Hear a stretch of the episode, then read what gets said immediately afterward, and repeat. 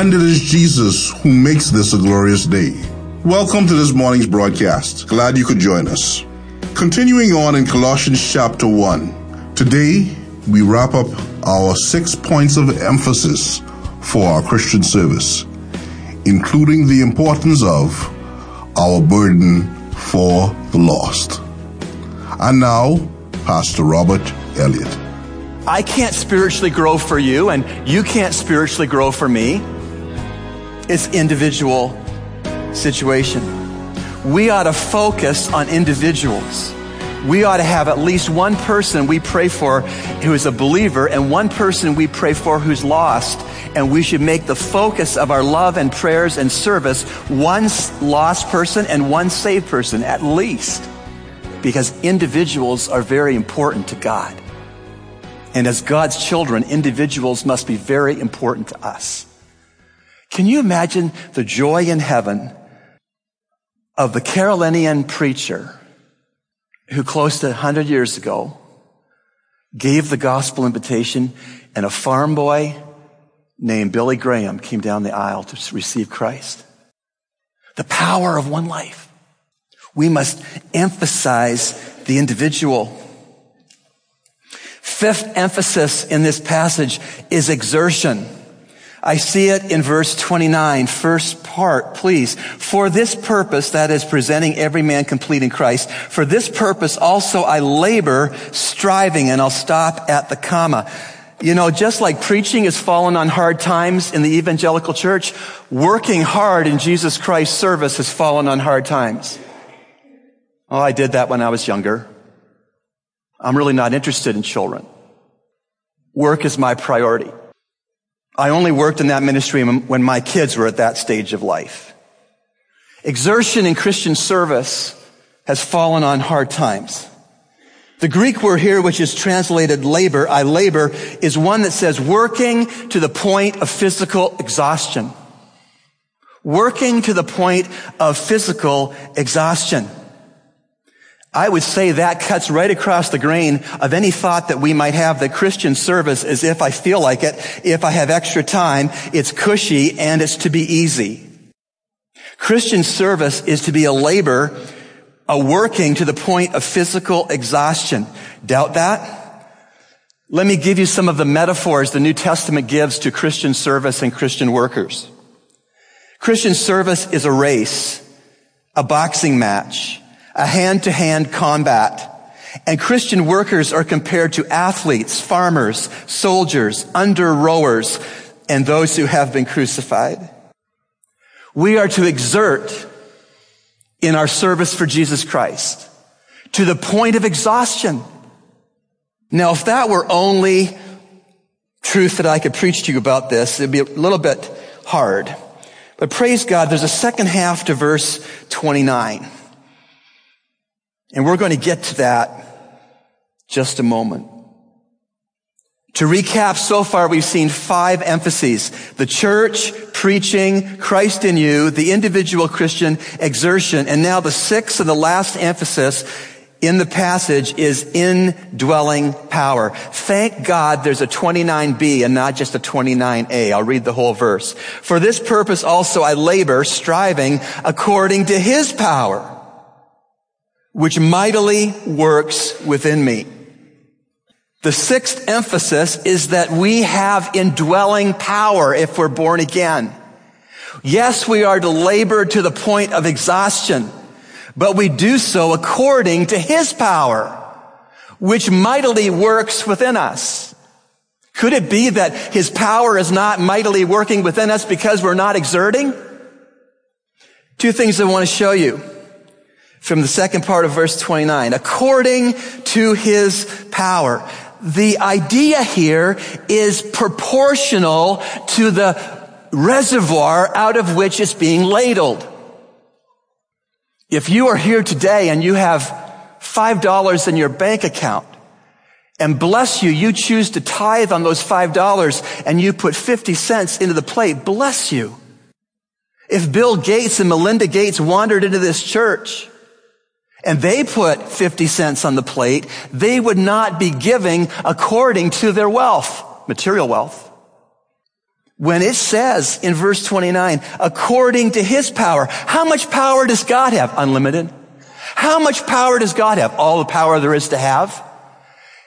We can serve and exert to the point of exhaustion, tapping into the unlimited power of God, the power that raised the Son of God from the dead. According to, and it's His power. The power that spoke the creation, the universe into being by the word of his mouth. The power that will defeat all the rebels of the last coup d'etat against Jesus Christ in the book of Revelation. He'll slay them with the sword of his tongue. That's the power that we can tap into. The power that has made you and me brand new people to what we used to be. That's the power. We can serve Christ willingly to the point of physical exhaustion with the power out of the reservoir of God's power activated to us by the Spirit of God who lives within us. Sometimes I do premarital counseling for two people who have never been married and they're lost. They are not Christians. And I will go through, through six weeks of biblical teaching about marriage with them. And I will say every time, every time I meet with them, you do realize that what I'm sharing with you from God's word about marriage right now is a Lamborghini without an engine. There's nothing wrong with the principles or the truth of marriage I'm teaching you, but you have no engine in your Lamborghini to do any of it until the Jesus Christ becomes your savior and the Spirit of God comes to live in you. So right now we're just looking at a Lamborghini without an engine. There are too many Christians who are Lamborghinis who have the engine of the Spirit of God who don't draw upon His power. My friend, Greg St. Kitts, used to work for Dell Computer Helpline. He had a lot of funny stories. People using the uh, disk tray out of their towers for coffee holders and the mouse a lady said her mouse didn't work. It's full of fibers. He said, where's your mouse? Well, it's under my desk. And when I press it with my foot, I can't seem to get, get it to do anything.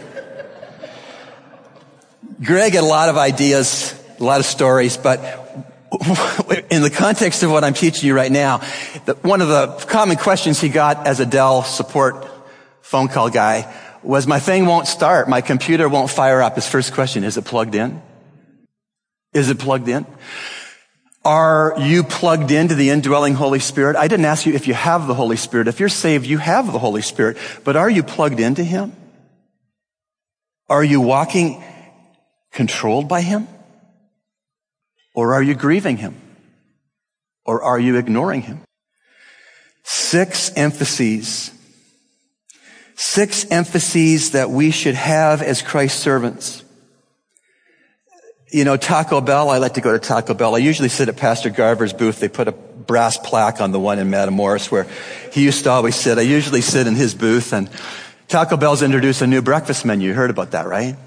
How could you miss it? Taco Bell sells all these things on their menu, but right now their emphasis is breakfast. We have all these options as Christ's servants, as Christ's children, redeemed children. We have all these options, but this passage says stress six. Stress six. Stress six.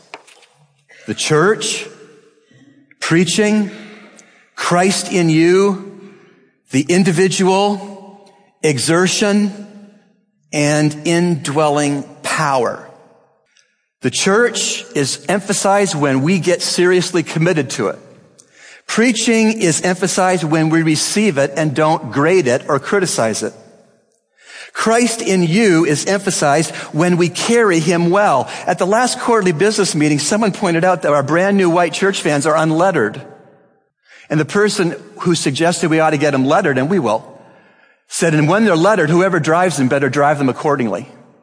Obeying the speed limit, courteous to pedestrians, not tailgating.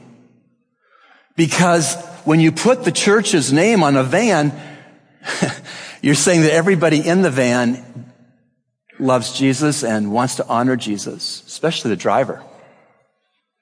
And so we will emphasize Christ in us by carrying him well, not discrediting him in our business dealings or any other dealing. We will stress the in- individual as we ought by caring for one person. I challenge you to care for one lost person by praying for them and by trying to help them if you can have that access and by caring for one believer in our church. Phone them up this afternoon. You know, pastor challenged me to care for one believer in our church family and I would like that to be you. Would that be all right with you? Could I watch your kids this week? We emphasize exertion in Christian work by stop being lazy. Some of us are running around here with five hats on, exhausted, and others of us come here on Sunday mornings for an hour and then just check out. We gotta stop being lazy. And how do we exert indwelling power? By walking in the Spirit by asking the Spirit of God to give us wisdom in parenting and wisdom in schoolwork and wisdom in relationships and strength for the commute to the job site. And we don't do anything except we ask the Holy Spirit to empower us. These are the emphases of the text. May it be far more than an educational experience. Fairest Lord Jesus crown him with many crowns. We would crown you by emphasizing this church in our commitment. We would crown you by emphasizing preaching, by receiving it and not criticizing it. We would crown you by recognizing that you, Lord Jesus, are in us by your Spirit. We would crown you by loving and caring for individuals one lost and one within the church family. We would crown you, Lord Jesus, by exerting and by giving our best efforts, even to the point of exhaustion in serving you. We would crown you, Lord Jesus, by drawing your power, which is available to us in the indwelling Holy Spirit. Lord, change the man in the pulpit and change the brothers and sisters in the pews. For we ask this in Jesus' name. Amen. And now today's personal God story. Good morning. My name is Thaddeus Pearce. I grew up in a Christian home where my parents were missionaries in the inner city of Jacksonville, Florida, where I was born. One could say I was exposed to the knowledge of Jesus Christ and his saving work from birth my parents always paid very close attention that I and my siblings knew for ourselves the love of God showed through his son Jesus. Never forcing it on us, but being sure that we knew that is what they believed and hoped we would believe it too. When my parents moved back to the Bahamas, I was five years old, and it was in that year my mom asked my sister to read me this book called The Greatest Story Ever Told. The book simply and clearly explained how God made the world perfect and made Adam and Eve the first two perfect human beings. Then it explained how Adam and Eve were tempted by sin and fell, thus causing sin to enter the world and us. And it clearly explained that only through a perfect sacrifice can man be saved from the ultimate death of sin. It explained that the ultimate sacrifice was Jesus Christ, God's Son, who lived a sinless life and died for my sins and rose again to give us a new hope of a life in Him. After I heard that and understood it, I accepted Jesus Christ as my personal Savior. As I got older, I knew that I had been saved from sin and was a Christian, but at the time, I didn't realize that meant living differently. Now, I'm not going to sit here and tell you that I was delinquent or have some extreme stories about all the bad things I did. I was a good kid, for lack of a better word. I knew the Bible said that I must obey my parents and just do whatever the Bible said. At the time, that is what I thought it meant to be a Christian, and so that's what I tried to do. It was not until I was 12 when I attended the Christian Youth Sports Camp, Camp Bahamas, that even though I was a Christian, I wasn't really living for Christ. I viewed it as something you, one, do to stay out of hell, or two, to be a good person. During that time at camp, I realized that Christianity was truly about giving my life to God and not just doing what He says. It was about having a relationship and giving your life to be used by God and to do His work. It was there when I rededicated my life to God. My whole view on life changed after that. God began to give me an overwhelming passion to do any kind of ministry I can for His glory. And He gave me a passion for studying His Word so I can know Him more and in turn tell others more about Him. My life had meaning and purpose for the first time. It was not just about going through life making the right decisions, but it was about living a life through God and fulfilling the mission He has for all of His children. So, to anyone who is struggling with a reason for life, or someone who is just anxious about the future, whether it may be what college you want to go to, or if you can make the bills at the end of the month, I encourage you wholeheartedly to put that trust in Jesus Christ, and you will experience the peace and love that only He can give. A love and peace that gives you true purpose and passion. And that's my story. And now, help for the hurting with the director of the Christian Counseling Center, Pastor Frederick Arnett. Thank you for having us in your homes again this morning. Last time we talked about prepare, enrich, and the fact that it has been around for about 30 years and has been refined to meet us at the point of our needs today. There are several areas that we look at with prepare, enrich. We will deal with several of them this morning, and as I indicated before, I, may I say it again, in the studio with me is my wife Helen, and she will be uh, giving us some ideas about her experiences in dealing with these areas. One of them is we try to identify the strengths and the growth area of the couple that is, we try to determine what is your strong area you are bringing into the marriage. For instance, if you have a wife who is fortunate to be very well acquainted or involved in finances, because you are the male does not give you the right to take the finances over and give the impression, well, if I am making the money or if I'm making more money, I should deal with the finance. If she is capable of dealing with the finance, we should let her deal with it. Not that she deals with it on her own, but she should be the one who oversee the financial part of your relationship.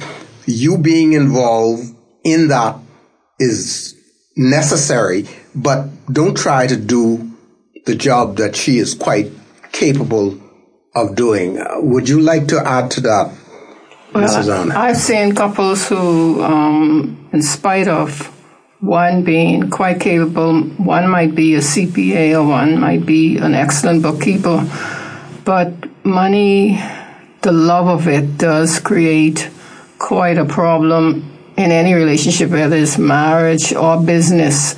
If persons are going to be uh, controlling with the money, I've seen couples who felt like I came to this marriage and I'm now controlled like a child. I have to ask almost like for a penny to go and purchase a candy.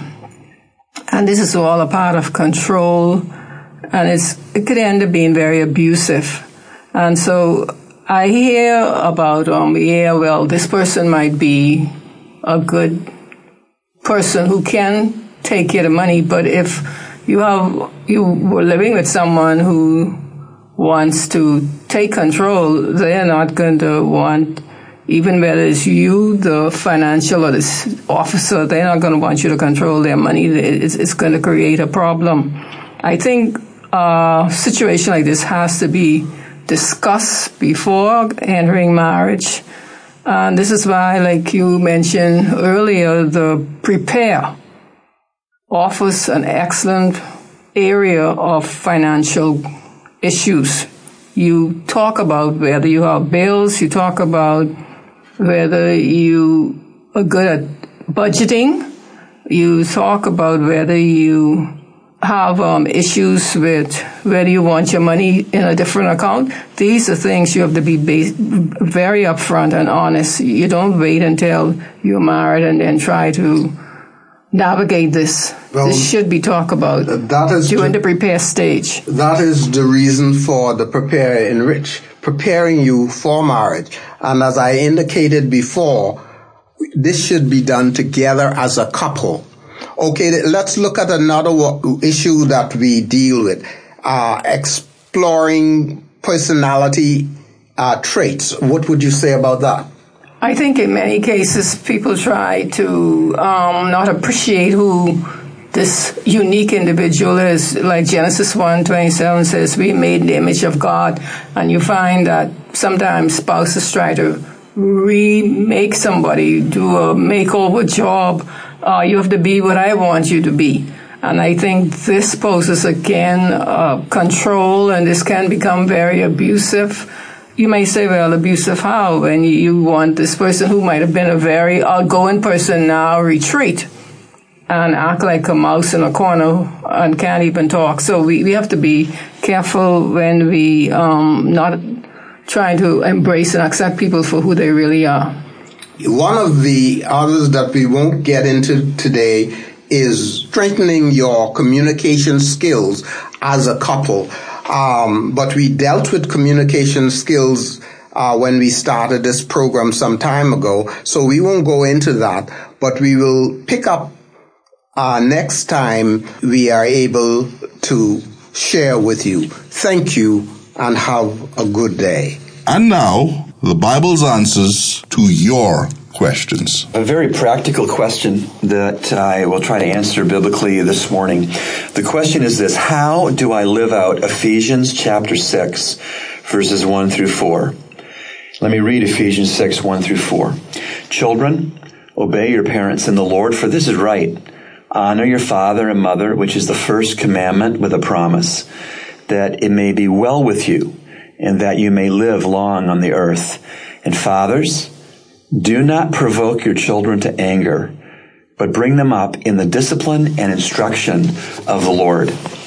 And so the question again is, how do I live out Ephesians 6, 1 through 4?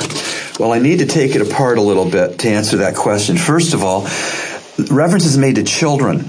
Uh, here the Greek word is technoi, which means less than fully mature children. These are children in the truest sense of the word. They're not uh, adult children. They are less than fully mature children. It says that these kind of individuals are to honor their father and their mother. Obey your parents in the Lord, for this is right. Honor your father and mother. Now, moving off of who the children are, what does it mean to honor?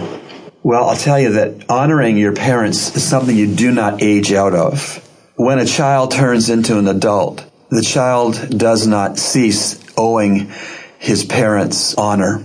But obedience is seemingly directed to these less than adult children. Let me illustrate.